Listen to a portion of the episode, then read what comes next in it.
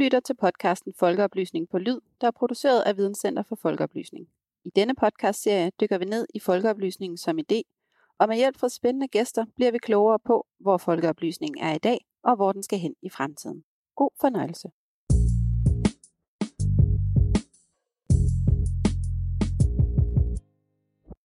Mit navn det er Troels Rasmussen, og jeg er direktør for Videnscenter for Folkeoplysning, og er vært på det her afsnit, hvor jeg har inviteret Torben Vind Rasmussen i studiet. Og velkommen til dig, Torben. Tak skal du have.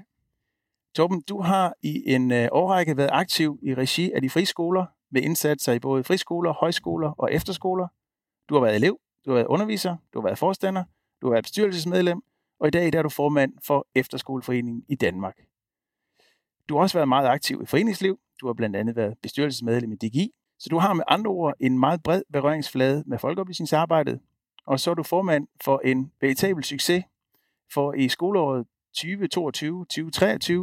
der er der mere end 31.000 elever fordelt på landets 241 efterskoler. Det er rekord. Aldrig før har så mange unge danskere været på efterskole. Og i det her afsnit, der vil vi tale om efterskolernes succes, og vi prøver at stille spørgsmålet, hvorfor er efterskolerne populære som aldrig før? Men vi prøver også at gå et par skridt videre. Vi zoomer ind på efterskolernes bidrag til folkeoplysning, og så går vi på jagt efter, om vi med efterskolernes succes kan finde nogle spændende nye veje til de kommende års arbejde med folkeoplysning i Danmark. Så velkommen til Torben. Vi vil gerne starte med nogle korte spørgsmål, for at sådan ligesom at varme lidt op og komme tættere på rebet og ideen. Og det er nogle spørgsmål, som vi kommer til at stille alle deltagere i de her podcasts. Hvis jeg nu siger folkeoplysning, og du sådan med kort form lige skal forklare, hvad er det? Hvad vil du så sige? Ja, det er et kort spørgsmål, og det kræver i virkeligheden måske et langt svar. Men, men for at gøre det kort, så, så er det en svær størrelse at have med at gøre. For mig der er folkeoplysning ikke kun oplysning om de folkebevægelser. Det er ikke kun at kunne sin grundvig. Øh, øh, folkeoplysning for mig, det handler om viden, og så handler det om aktivitet, og så handler det om handling. At, at for at sand folkeoplysning kan finde sted, der skal der være en viden omkring det folk, man er en del af, altså den, det fællesskab, man er en del af, og det skal man sætte i spil i form af en aktivitet. Og når vi så er ude i at sige, her er der folkeoplysning til stede, så tager folket selv affære og handler med afsæt i den aktivitet og den viden, de nu har fået. Så er der tale om folkeoplysning. Tak for det. Og øh, vi kommer til at snakke videre ned i det, øh, så derfor lige et par korte intro-spørgsmål mere. Kan du prøve at give et eksempel på det her, når du nu siger viden, aktivitet og handling, men sådan for din praksis, det kan være på en af efterskolerne, det kan være i et andet regi, et godt aktuelt eksempel på det, man kunne kalde for god folkeoplysning. Jamen det, øh, det sker hele tiden, og det sker mere i det små end i det store. Det var oplyst, oplagt at sige, Nå, men så må vi tage fat i nogle af de store stævner. Vi har lige afviklet et landstævne med, med 6.000 efterskoleelever. Men det er ikke nødvendigvis folkeoplysning. Det er en aktivitet. Vi ved ikke rigtigt, om der kommer handling i halen af det. Men, men øh, noget af det, der sker øh, på efterskolen, det er min øh, bane i øjeblikket, det er, øh, når elever træder ud af den ramme, der hedder efterskole og siger, øh, øh, banker på et lærerværelse, eller banker på et køkken, eller banker på et lokalsamfund og siger, nu ved vi, hvad der skal ske. Nu skal I bare høre, og vi er klar. Nu går vi i gang. Det er der, hvor, hvor øh, træningsbanen gør, at der er nogle unge, som siger, vi har hørt om, vi har fået en erfaring med, vi kan godt selv. Nu kører vi. Så, øh, mm. så træder øh, folkeoplysningen i kraft. Det er sket øh, utallige gange på efterskolen. Det kan være, at de går ud og siger, kunne vi ikke lave et, øh, et fælles arrangement øh, imellem generationer øh, i det lokalsamfund, vi er en del af. Øh, Oftest så tror jeg, at den efterskole vil sige, ja tak, lad os gøre det, øh, I, gå, gå bare i gang. Det kan også være en klimadagsorden, som er i det lokale køkken, hvor skolen vil sige, ja tak, gå bare i gang. Så, så der, hvor det, de, de, de gode eksempler, det er i virkeligheden de små eksempler, hvor eleverne tager affære. Tak for det. Så det er altså den der, det der perspektiv med at gå fra at selv være en del af noget, men at selv at tage et ansvar og være aktiv selv. Godt, det kan vi vende tilbage til. Det er også øh, rigtig spændende. Prøv så også, øh, hvis du kigger ud over folkeoplysningslandskabet i dag, og du så har et termometer med og skulle sætte på, hvordan, mm. hvordan, hvad er din vurdering? Altså, Ser det godt ud? Ser det skidt ud? Er der lidt feberramt, eller går det bare rigtig godt? Øh, hvad er sådan din umiddelbare vurdering? Jamen, jeg ser sådan set lyst på, på nutiden. Jeg synes, at der, øh, altså, vi har et videnssamfund, øh, som også i forhold til en respekt, i hvert fald mange steder, en respekt på, at vi er et, øh, et samfund, som er bygget på blandt andet et civilsamfund og på folkeoplysningen. Vi har øh, rigtig mange aktiviteter af rigtig mange store organisationer. Der, hvor vi er udfordret, det er, at, at, at vi, skal, vi skal passe på, at vi ikke ender i et servicesamfund. Altså, vi har en viden, og så har vi også nogen, der gør det for dig. Og folkeoplysning handler sådan set ikke om, at der er nogen, der gør det for dig. Mm. Folkeoplysning handler om, at du selv agere og gå ud og gøre noget. Og det er måske der, vores udfordring er allerstørst lige nu. Det er øh, handlingselementet. At vi skal skabe nogle arenaer, hvor unge, men egentlig også voksne, i højere grad bliver stimuleret til selv at handle, så man ikke har en øh, stat, øh, som gør det hele for os, eller nogle store øh, organisationer, der gør det hele for os. Vi bliver nødt til at vende bøtten på hovedet. Ja, og det kommer vi helt sikkert også tilbage til, det lover jeg. Øh, men jeg tænker, når du nu er kommet i studiet her, og, øh, og der sidder lytter derude, og hører, at du er formand for Efterskoleforeningen. Kan du give en, en kort indramning af det her efterskolelandskab, øh, og måske knytte et par kommentarer til, hvordan ser efterskolelandskabet også ud? Jo, efterskolet er jo et mangfoldigt landskab, som man ikke bare sådan lige kan sige, jamen det der, det er efterskole. Vi har loven til fælles. Det betyder, at man skal øh, bo på skolen. Øh, det betyder også, at lærerne, øh, der skal være lærere, der bor på skolen. Det står simpelthen i loven. Øh, så det, at man i en alder af 14 til 18 rejser hjemmefra, er væk et år, og så rejser hjem igen, det har vist sig at være et guldæg. Og det er sådan set ikke kun efterskolernes egen fortjeneste. Det er også det sted, hvor de unge er i deres liv. Den mulighed for øh, at komme væk har vist sig specielt i den tid, og det har vi jo ikke talt så meget om nu, men den, den tid, øh, hvis vi tager et, et, et lille tidsbillede, det accelerationssamfund, vi har, og tænker rigtig, meget, rigtig stærkt, hvor man i sin barndom oftest hopper øh, fra institution øh, til skole, til fritidskulturaktivitet, øh, til ferie, til hjem, måske en hjem, hvor der er, øh, er flere øh, familier, altså øh, hvor der er skilt, til at komme ind i efterskolen, hvor det hele er på samme matrikel. Vennerne er der, fritidsaktiviteterne er der, skolen er der, familien i kraft af andre voksne er der. Det reducerer kompleksiteten, det reducerer accelerationen, og i en tid lige nu, hvor, hvor det måske er en af de unges største udfordring, der er efterskolen med sin lidt gammeldags familietænkning, der er den et fristed. Og det er en af grundene til, at vi, øh, at vi er en succes, tror jeg. Når du siger, jamen, en af grundene til efterskolernes succes kan være, at man er lidt gammeldags, at man har nogle ting på hylden, som måske trækker lidt bagud i tid. Kan du ikke prøve at udfolde det lidt mere og give et par eksempler mere måske?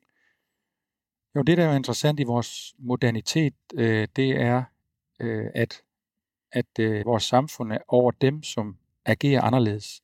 Der var en stor sag på en folkeskole for et par år siden omkring, øh, hvad for noget tøj eleverne i skolen måtte bære. Det var øh, diskussion omkring crop tops, øh, hvor jeg gik ud og sagde, vi skal, når, hvis vi vil give skolerne frihed, så skal vi også give dem frihed til at gøre noget, som ikke nødvendigvis er i flertals interesser. Jeg tror, der er rigtig mange efterskoler, som går ind og siger, hvad er det, man synes er i orden at have på, og hvad skal man ikke have på.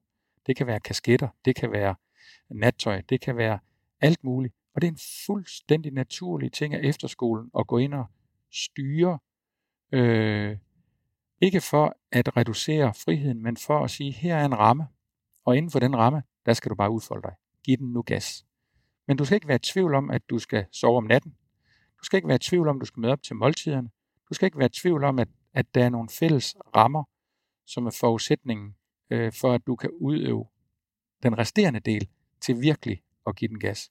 Og det er jo lidt gammeldags i forhold til den modernitet, øh, vi ellers har. Vi har stadigvæk øh, morgensang. Det begynder at komme i folkeskolen igen. Der er også efterskoler, der ikke har det. Det, må, det er man jo fri til. Rigtig mange skoler har stadigvæk gymnastik, som jo i sådan en modernitetsdefinition er håbløs gammeldags. Øh, hvis man går ind og kigger på formålsformuleringen øh, for, for idræt i folkeskolen, så står gymnastikken ret langt nede. Men for to femtedel af vores efterskoler, der har man gymnastik på skemaet. Og for nogle skoler er gymnastik jo det bærende. Og alligevel, og måske specielt de skoler, som har meget gymnastik, er de mest attraktive skoler. Så vi har nogle, vi har nogle ting, ting som, som vi henter tilbage i traditionen, som vi har holdt fast i. Ikke fordi vi har glemt at være moderne, men måske fordi vi har haft friheden til at sige, hvor skal det moderne udtryk ligge hen, og hvor skal vi bevare traditionen. Så du siger et eller andet sted, at efterskolen formår i en modernitet, hvor der er tempo på, hvor accelerationerne er store, og skabe sammenhæng for den enkelte unge elev, give nogle rammer, som er til at håndtere, som er til at være inde i, og så derfra, og måske også nogle klare værdier. Og så derfra, så giver du den gas. Og så sagde du et eller andet sted også indledningsvis, at for dig er det aktivistiske, eller det, at den enkelte tager ansvar, og ikke bare deltager i noget, men går et skridt videre og sætter noget på dagsordenen, tager initiativ til noget, øh, sætter en dagsorden osv., at det er også et vigtigt element. Det er det jo, og det er måske der, hvor man, vi også som skoler skal passe på, at vi ikke bare bliver i tradition, men, men hvor vi også husker på, jamen selvom vi godt ved, hvad der er godt for den unge, så kan det godt være, at de unge forandrer sig, og dermed udfordrer. Og det skal der være en bane.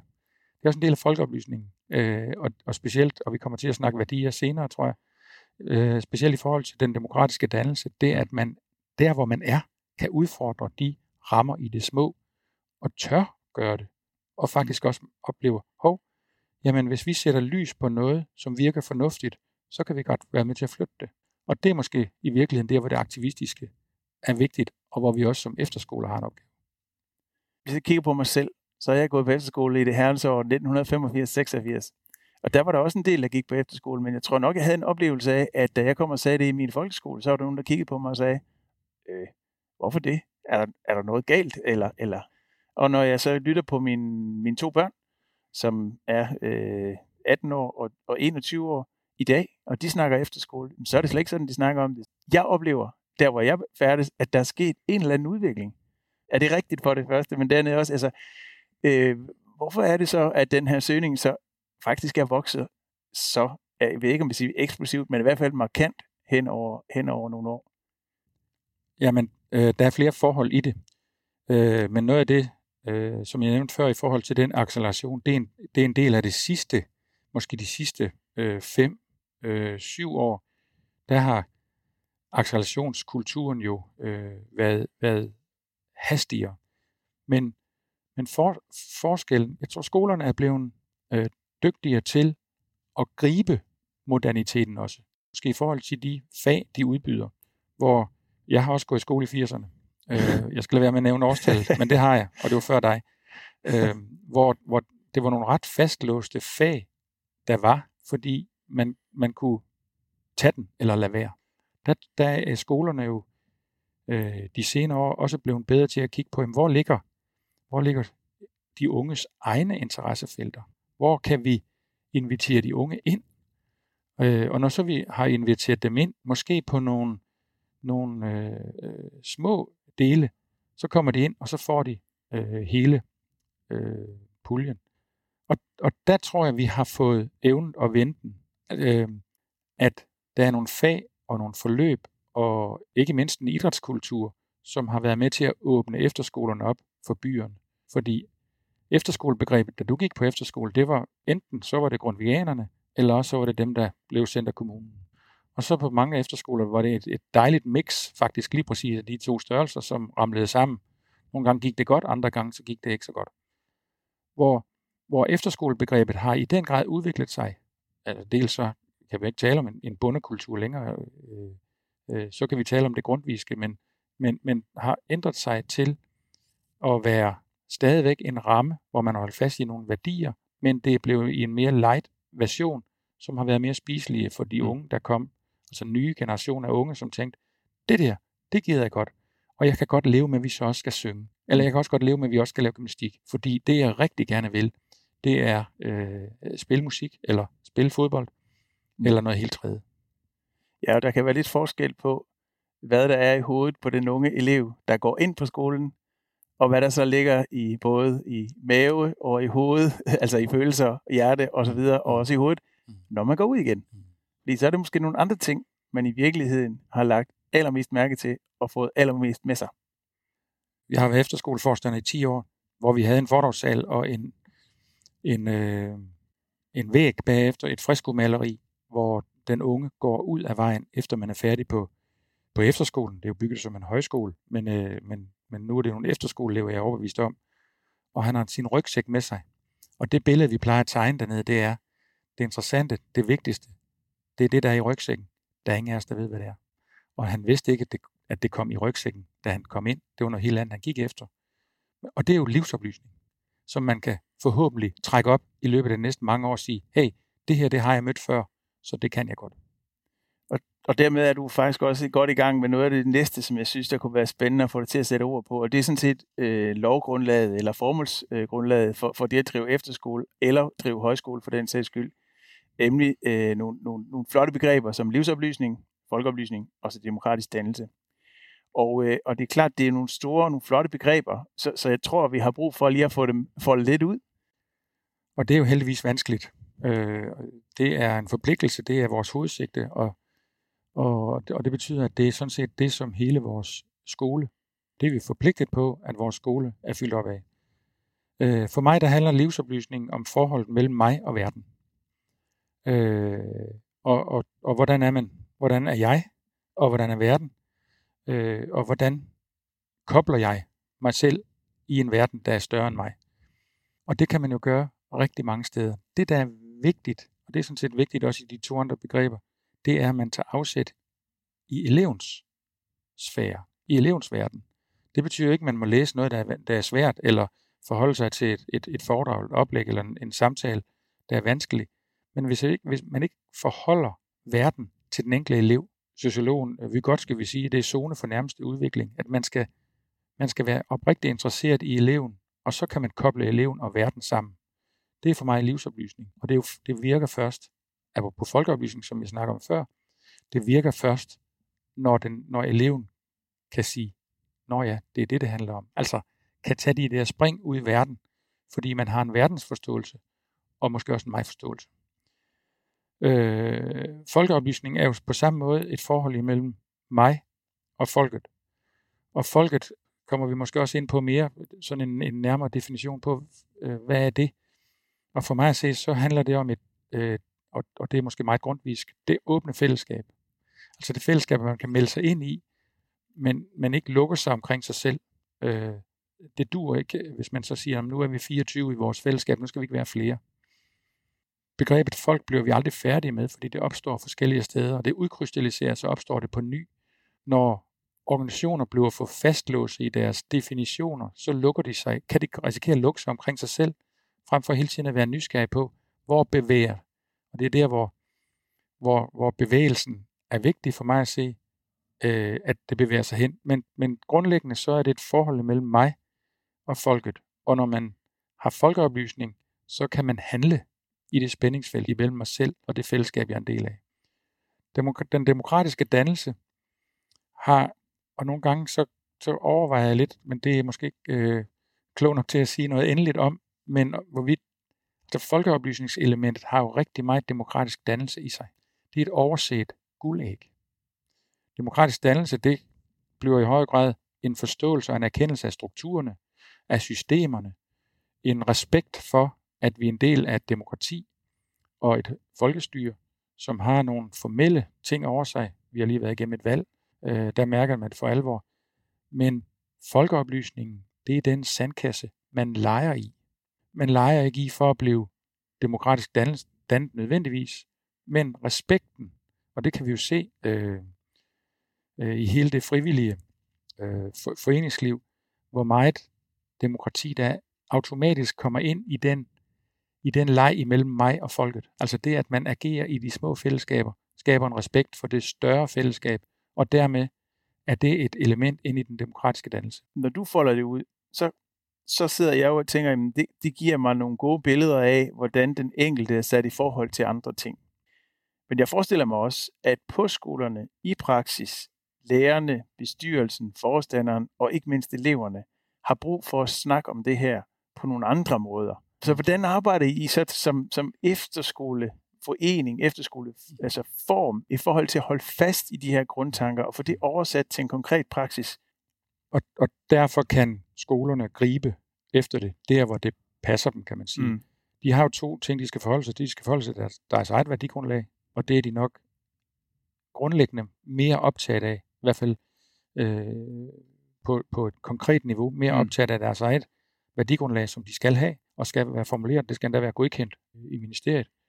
Øh, det er der ret fri rammer til, kan man sige, men, men det skal den stadigvæk være. Så, så det er en del af det. Det andet, det er, jeg tror at rigtig mange efterskoler, de ikke har fag, som hedder demokratisk dannelse, folkeoplysning, livsoplysning. Men de har fag, som hedder eksistens, filosofi, morgensamling, øh, som retter sig i den her retning alligevel. Men den enkelte, og det er jo også meget øh, grundvist, frem for at, at fuldstændig konkret definere det, så den enkelte autentiske lærer øh, tager fat i sit eget liv og, og bringer nogle livsytringer og livserfaringer ind i, i, øh, i, i klasselokalet for at, at skabe et forhold imellem mig og verden, eller et mm. forhold imellem mig og folket. Jeg tror, at efterskolen de starter op med ikke så meget refleksion, men mere aktivitet. Der er fuld knald på. Øh, og der, man får ikke lov til at reflektere ret meget. Og, og nogen vil sige, at det er et overgreb på det refleksive menneske i starten. Men det er for at få nogle erfaringer, som vi så kan sætte i spil. Øh, en, øh, en fodboldklub gør jo det i virkeligheden på samme måde. Når man har fået nogle erfaringer med nogle kampe, så sætter man sig ned og siger, hvor fører det her os hen? Der er nogle ret faste øh, rammer, man har at spille fodbold i, og man vil gerne blive i ligaen, hvor det at handle om at være menneske, det, det har en færre rammer. Men, men det er sådan set de samme principper, at man i starten bombarderer øh, eleverne med indtryk, med aktiviteter, med blikke, måske også med holdninger. Og så efterhånden, så begynder eleverne at sige, kunne man ikke også? Det er der, det er der det spændende det opstår. Mm. Og det er sådan set uanset om man har med øh, fodbold at gøre, man har med øh, mobiltelefoner at gøre, som er, øh, kommer til at fylde rigtig meget på efterskolerne, eller man har med dansk undervisning at gøre. Det er der, hvor, hvor refleksionen bringer os et andet sted hen. Det er der, hovedsigtet træder i kraft jeg tror, jeg er nysgerrig på også, jamen, hvordan er det, at de så arbejder med, med de her øh, undervisere og de der øh, voksne, som, som, som i hvert fald i den her 10-11 måneders periode for de her unge elever på efterskole, er helt afgørende, fordi de for første gang i deres liv formentlig er flyttet hjemmefra. Det er en, øh, det er en stående udfordring. Vi bliver aldrig færdige, og vi har kun øh, i virkeligheden kun et værktøj, det er dialog. Så kan vi stimulere dialog ved øh, litteratur, Øh, vi fik øh, skrevet en, en lille pamflet for øh, to år siden, hvor Ove Korsgaard skrev øh, efterskolen overgang mellem barn og voksen, som vi skrev, vi, vi bad Ove om at skrive, netop fordi vi blev nødt til at have, ikke hive helt grundvis hylde frem for at definere, hvad det her er, men, men, men dykke ned i det. Men vi er ikke færdige. Vi er slet ikke færdige. Og jeg tror, at, at den tid, der kommer nu, er, er endnu vigtigere øh, tilbage i, i 80'erne, måske 70'erne, der var en større national kollektiv forståelse af, hvordan vores samfund, det var stabilt, skabt i, øh, efter øh, 2. verdenskrig, hvor, hvor velfærdssamfundet virkelig trådte sammen og skabte en stabil struktur. Da det så blev stabiliseret, så blev det måske også automatiseret, og staten overtog nogle af de funktioner, samfundet havde taget. Og det skabte det har gjort, at vi ikke på samme måde har en fælles forståelse øh, på lærerseminariet, det hedder det ikke engang mere, på professionshøjskolen, der lærer man ikke i dag øh, så meget om folkelighed. Øh, man lærer nogle kompetencer, så, som gør, at man fagligt kan undervise. Så jeg tror, vi kommer til i fremtiden på efterskolerne at lave en tillægsuddannelse. Den kan være lang, den kan være kort, så man introducerer de her begreber og sætter øh, sætter ord på dem og sætter noget handling på dem. Fordi jeg tror ikke, jeg, altså i forhold til de lærere, der kommer ind, de skal lære det gamle på ny, for nu at bruge mm. sådan et poetisk begreb fra Julias sprog. Øh, fordi det er der ikke, og det er vores opgave. Så det er en udfordring. Og, og, og det eneste måde, vi kan som forening, og nu er jeg jo kun foreningsmenneske i den sammenhæng, det er ved at gå i dialog. Vi bliver ved med at sige det, til de siger, giver du ikke holde op med at sige det, for vi ved det godt. så skal jeg nok holde op. Når vi kigger ud i det samfund, vi er i, er det så ikke en udfordring, det du taler om her? Altså at holde den dialog varm og holde, hvad skal man sige, forståelsen, idéerne øh, i live?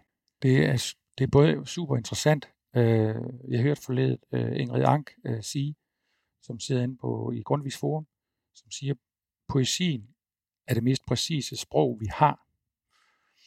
Og det var meget nemmere, eller hvis hun sagde det modsatte, at sige, jamen det rationelle, øh, det kompetencegivende sprog, det er det mest præcise, vi har. Men øh, netop ved, at vi bruger poesien, og vi bruger øh, folkelighedsbegreber i efterskolen, øh, så, så, så får vi det i talesat. Og, og, og vi har jo lige nu momentum. Du starter med at sige, mm. hvor, meget, hvor stor en mm. succes vi er. Hvis vi nu havde faldende elevtal, så skulle du bare se, hvordan skoler efter skole omlagde sig til at blive, måske blive i højere grad statens forlængede arm. Vi er jo styret af, at der er nogen, der gerne vil os. Og selvom vi har en diskurs lige nu, øh, øh, i forhold til vores udvikling, i forhold til de udfordringer, vi står overfor, så har vi en forældregruppe og et samfund, som siger, ja tak til efterskolen, så skal efterskolen nok finde ud af, hvordan de afleverer de unge til den videre uddannelse, fordi det virker. Så derfor er det jo nemt for os at blive på en bane, som ikke er den officielle diskurs, eller ikke er den officielle fremdriftsdiskurs, fordi vi er populære, fordi vi er blevet en del af løsningen af den trivselsudfordring, vi har i vores samfund. Jeg oplevede under corona, hvor vi jo alle sammen sad i forskellige sammenhænge og skulle finde vej, øhm, der oplevede jeg, eller jeg har hørt dig fortælle, at du på et tidspunkt havde den lidt surrealistiske oplevelse, at at på din mobiltelefon på sms-korrespondancen have flere partiledere, som gerne vil, vil korrespondere med dig under forhandlinger i Folketinget om, hvem, hvem skal genåbnes øh, næste efter. Og der var I altså vokset meget, meget langt op på, på, på interessesfæren. Så, så der er jo en platform. Øhm, og jeg ved ikke, om efterskolen har været der tidligere, men, men det markerer da i hvert fald, at I, I står rigtig, rigtig centralt og har en rigtig, rigtig stærk øh, platform. Og der har vi aldrig været før. Og vi skal passe på, at det ikke bliver sådan en, en, øh, en læn tilbage det er jo mm. det dilemma, man nogle gange øh, ser i andre sammenhænge. Det er jo nu, hvor vi så har den platform, vi også skal gå ind og sige, jamen, hvis vi har den respekt, så følger der et ansvar med. Ikke kun et ansvar for at levere det, forældrene gerne vil have. Fordi det kan vi godt gøre, og, og, øh, og det er måske ret nemt, men et ansvar for at genfortolke folkeoplysningsbegrebet. Mm. Og, og vi kan så det er lige før, at øh, vi kan få eleverne til hvad som helst, bare de kan få en plads. Det skal vi udnytte. Men det hvad som helst, det er ikke lige meget, hvad det er. Og der bliver vi nødt til at kigge på vores hovedsigte, som jo er statsbesluttet. Øh, det er Folketinget, der har besluttet det, det hovedsigte, vi, vi har. Det er jeg rigtig stolt af. Øh, så, så når vi kan få dem til at gøre hvad som helst, øh, altså mobiltelefoner, som jeg nævnte før, er et godt eksempel, at øh, hvis forældrene siger, jeg vil ikke have, du har mobiltelefonen, øh, under maden, så er det en selvfølge på efterskolen. Hvis forældrene siger, prøv at høre, jeg synes, du skal lægge mobiltelefonen væk en, uge, så er det en selvfølge på rigtig, rigtig mange efterskoler. Så vi kan, jo, vi kan jo flytte dem ved at skabe et andet fællesskab, fordi det er autentisk, et andet sted hen. Og der må vi ikke læne os tilbage og sige, øh, hvor er vi dygtige til at få mange elever ind på skolen. Tværtimod, så skal vi gå frem og tage ansvar. En af de ting, som også ligger, når vi snakker folkeoplysning, det er jo den der kerne, der hedder folk. Hvad er et folk? Når du sådan kigger på det, hvordan vil du så altså karakterisere eller, eller rammesætte? Det er også et stort spørgsmål. Jeg tror, at for de unge, hvis vi nu tager de unges perspektiv, det har mm. jeg, det har jeg egentlig lyst til i den her sammenhæng, for de unge, der handler det om at høre til. Det er helt afgørende for dem øh, at høre til, og, og vores opgave i den sammenhæng, det må være, at identiteter, de skaber sammen med andre, at det ikke bliver en lukket fest. Øh, fordi øh, hvis bare alle havde et fællesskab at høre til, og man respekterede de andre fællesskaber som ligeværdige, så var jeg egentlig godt tilfreds. Men udfordringen er jo, at vi har nogle unge, måske i stigende grad, der har behov for at skifte arena. Og det er ikke kun den enkelte unges eget ansvar. Og så sige, nu hopper jeg ud af den, jeg troede, jeg var, til at gå et andet sted hen. Det kan være på alle parametre aktivitetsmæssigt, identitetsmæssigt, øh, fagligt, på alle måder. Men at vi skaber den åbenhed, at, at andre fællesskaber, at de faktisk siger, jamen her er du velkommen. Så definitionen på et folk for de unge i dag, det er et sted at høre til. et fællesskab at høre til, et sted, hvor jeg kan nogle gange glemme mig selv og bare være, øh, og få lov til at ytre mig øh, på lige fod med de andre. Og så er det respekten for, at andre fællesskaber har fuldstændig samme selvforståelse, og at man kan flytte rundt i de fællesskaber. Og det er, øh, det er i dag vores, vores store udfordring øh, i virkeligheden, både at definere det lokale fællesskab, så er der et, et, nogle regionale fællesskaber, men de unge øh, identificerer sig jo også globalt, meget, i meget højere grad end mm. du og jeg har gjort, fordi de sidder med øh, mikrofoner og spiller med folk alle mulige steder fra, diskuterer med alle folk mm. alle mulige steder fra.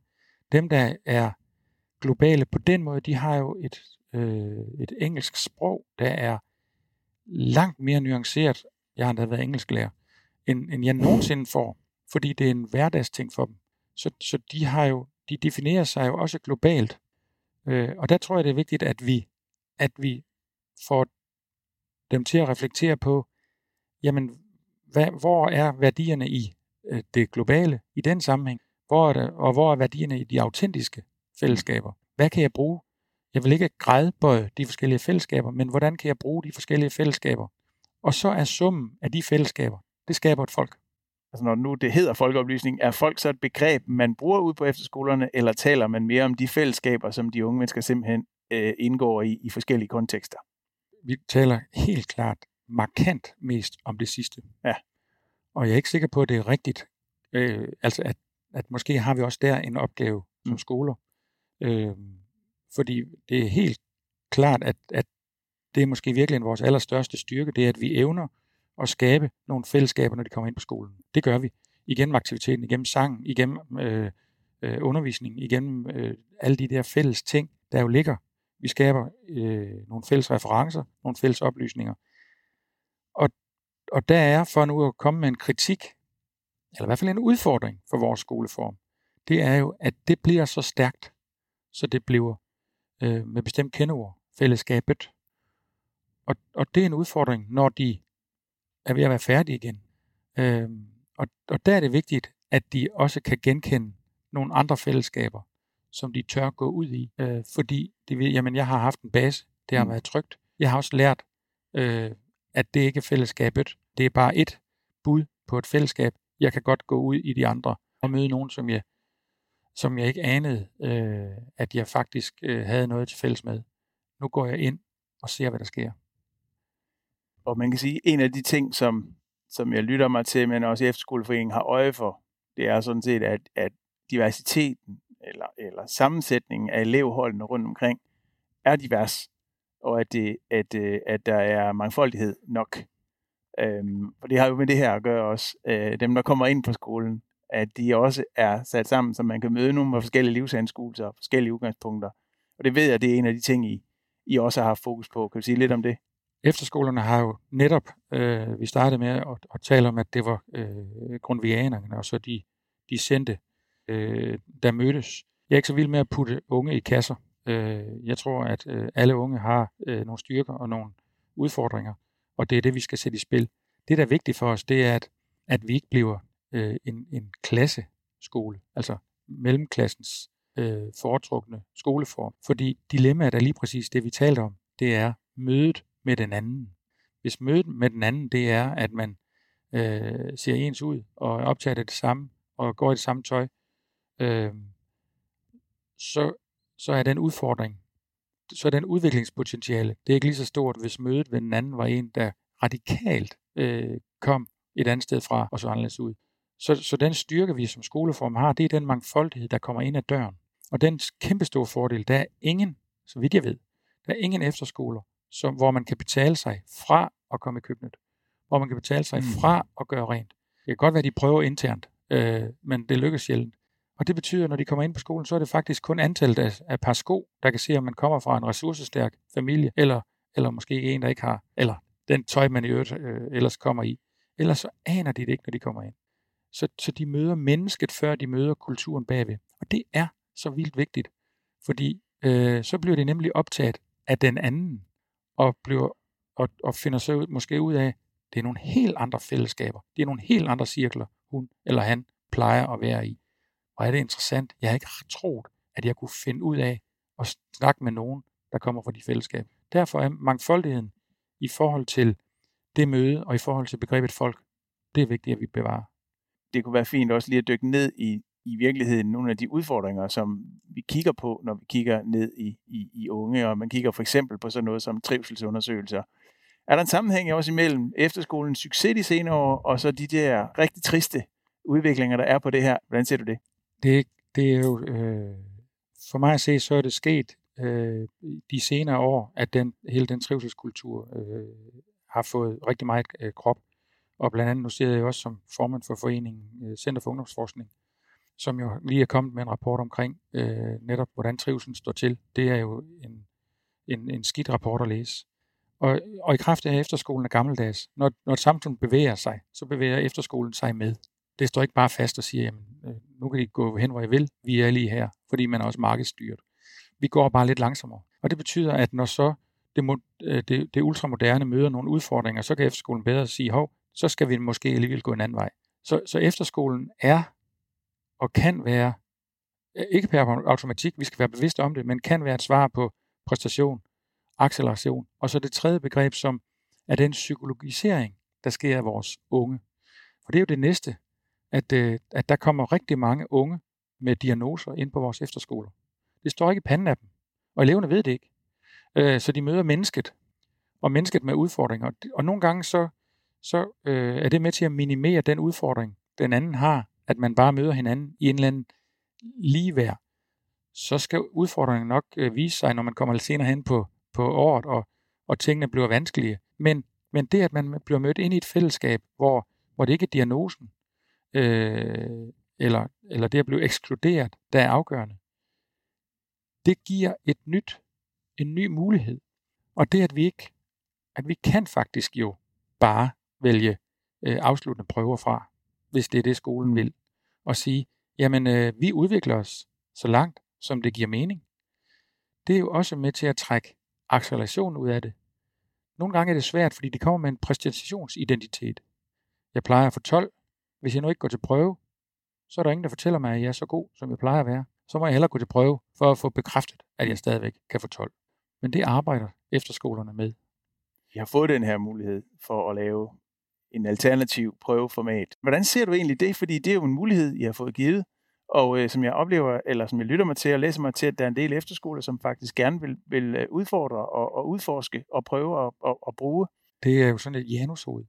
Øhm, og, og, og diskussionen er der. Den, den kommer igen. Den popper mm. op med jævne mellemrum, mm. fordi øh, da man lavede øh, loven i 93, øh, der, der skabte man jo 7. og 9. det var udskolingen, og 10. klasse, det var sådan set meningen, den ikke skulle være der. Det var det allerede, da man lavede øh, enhedsskolen i 75. Men folkeskoleloven i 93, den skabte jo 7. og 9. som, som overbygningsenheden.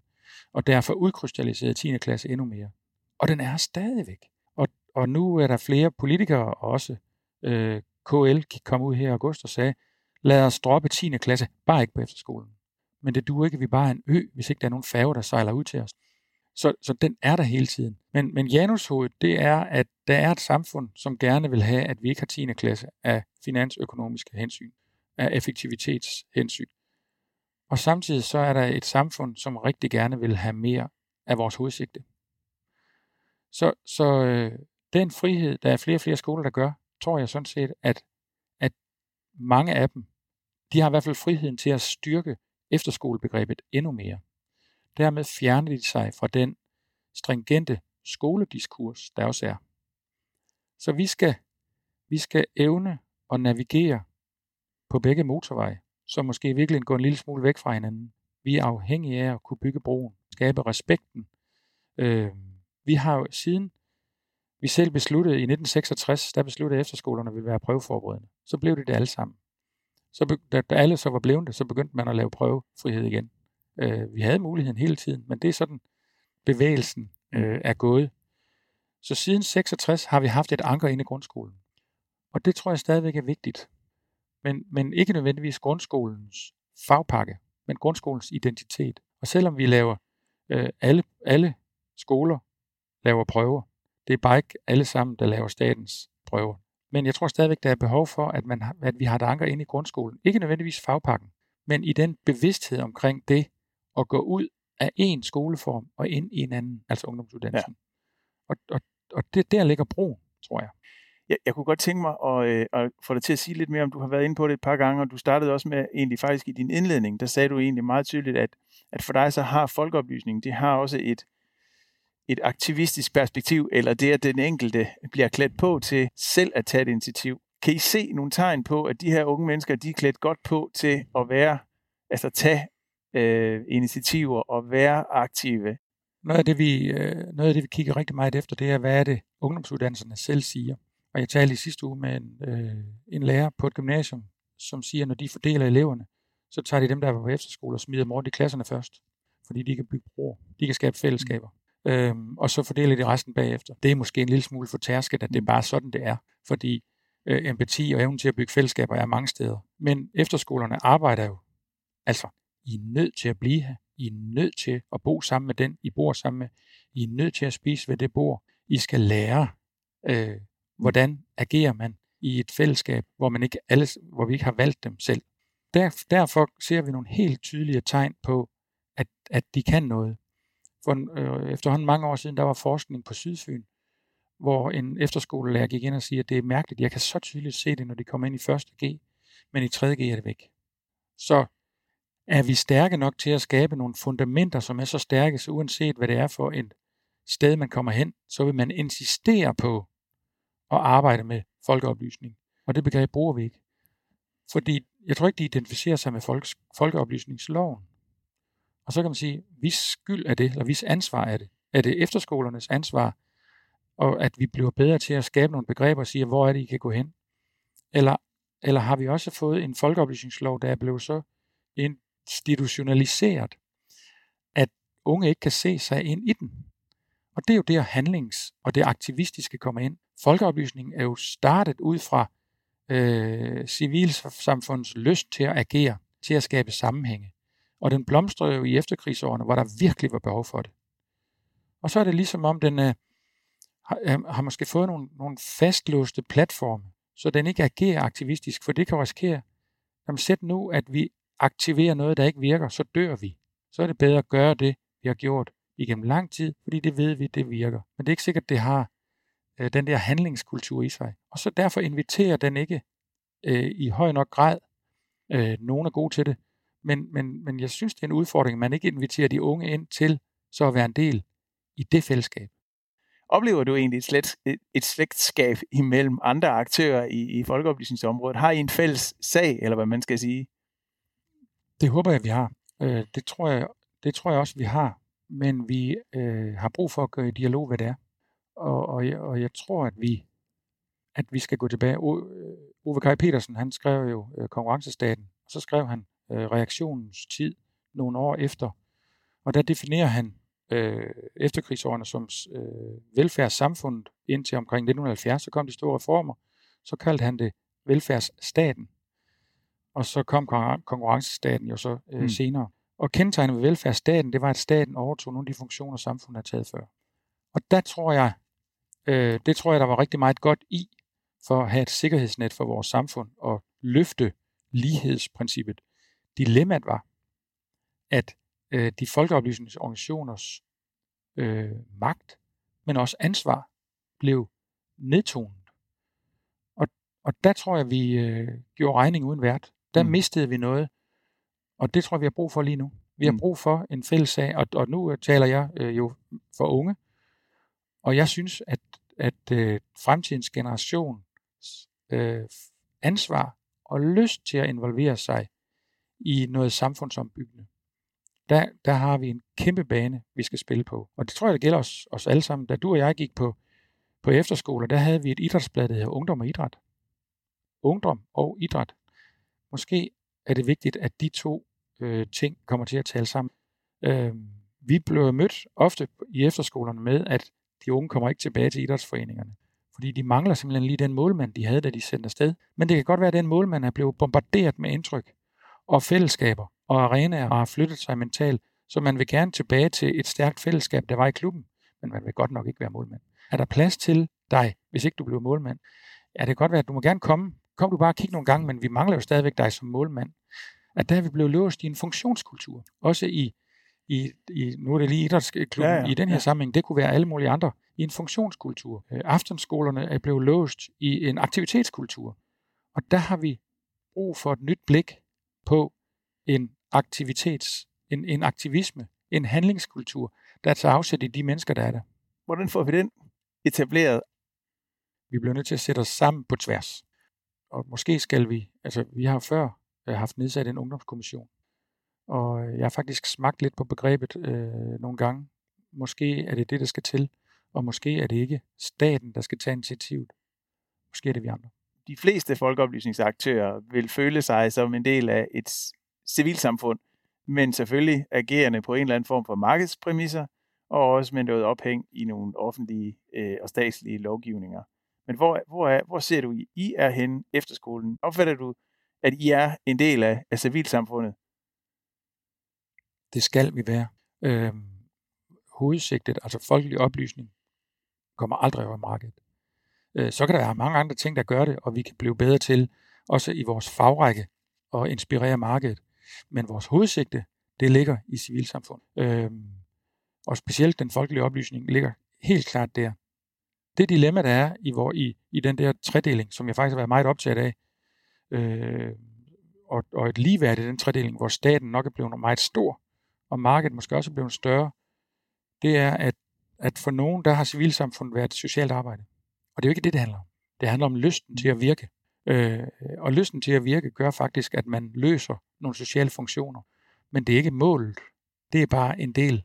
Kom med den i det forhold mellem mig og folket, altså i de fællesskab, man danner, som, som har en åbenhed i sig, som gør, at der er nogen, der kommer med ind.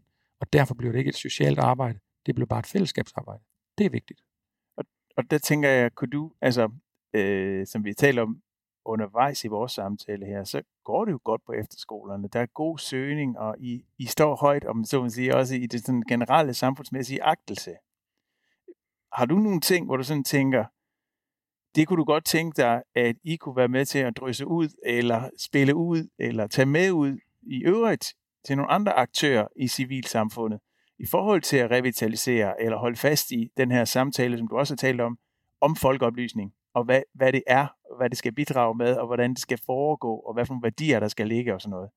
Altså hvis man kigger på, på nogle af de skoler i det store brede felt af, af efterskoler, øh, og så er der både undtagelser og alle mulige steder, men, men de øh, skoler, der arbejder øh, aktivt med øh, spejderbevægelsen, de evner faktisk øh, også, når de er færdige med skolen, at fortsætte mm. i en spejderkultur.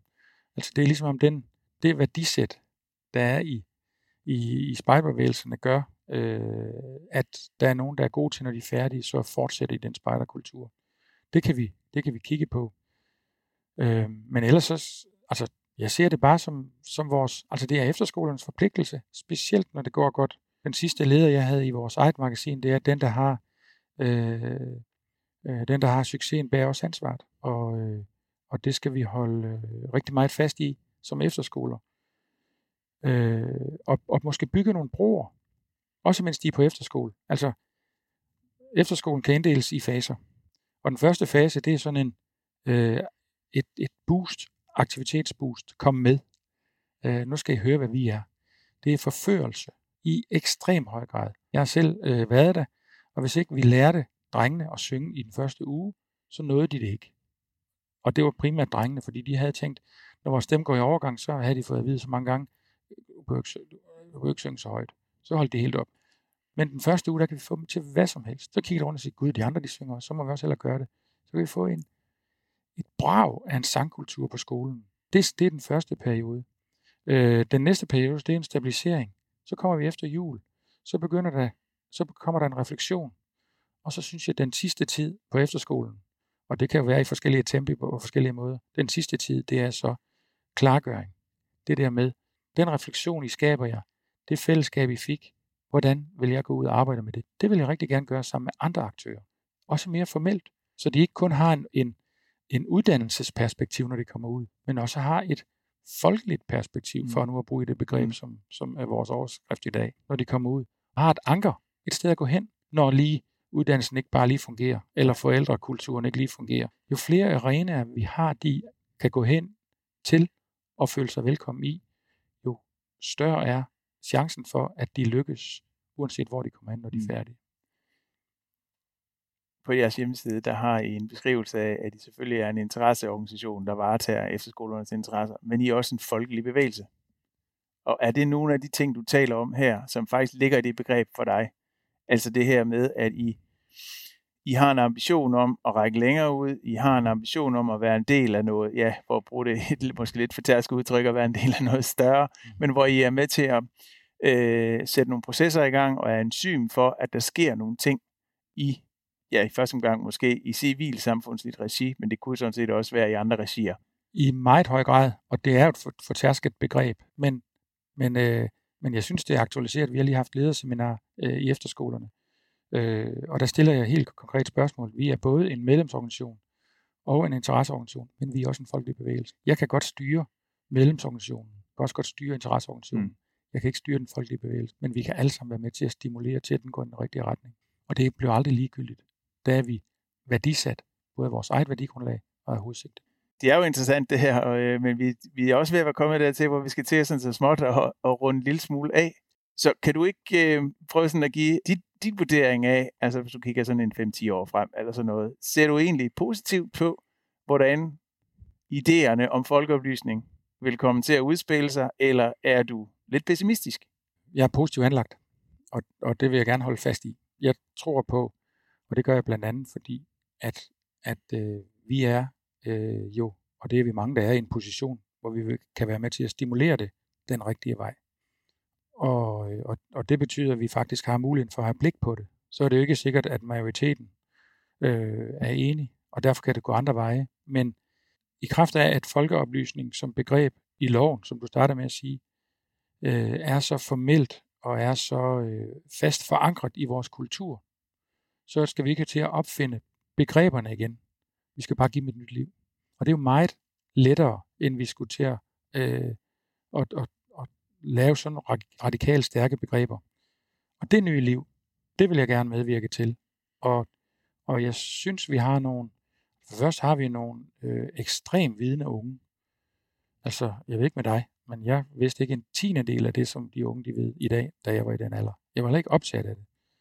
Øh, øh, så, så det, at de faktisk er et sted, hvor at de med det rigtige greb, med den rigtige interesse, med den rigtige kærlighed til de unge som individer, som mennesker, der, der tror jeg på, at de kan, øh, at de i den grad kan være med til at sparke nogle døre ind i forhold til vores generation, i forhold til vores fastlåshed.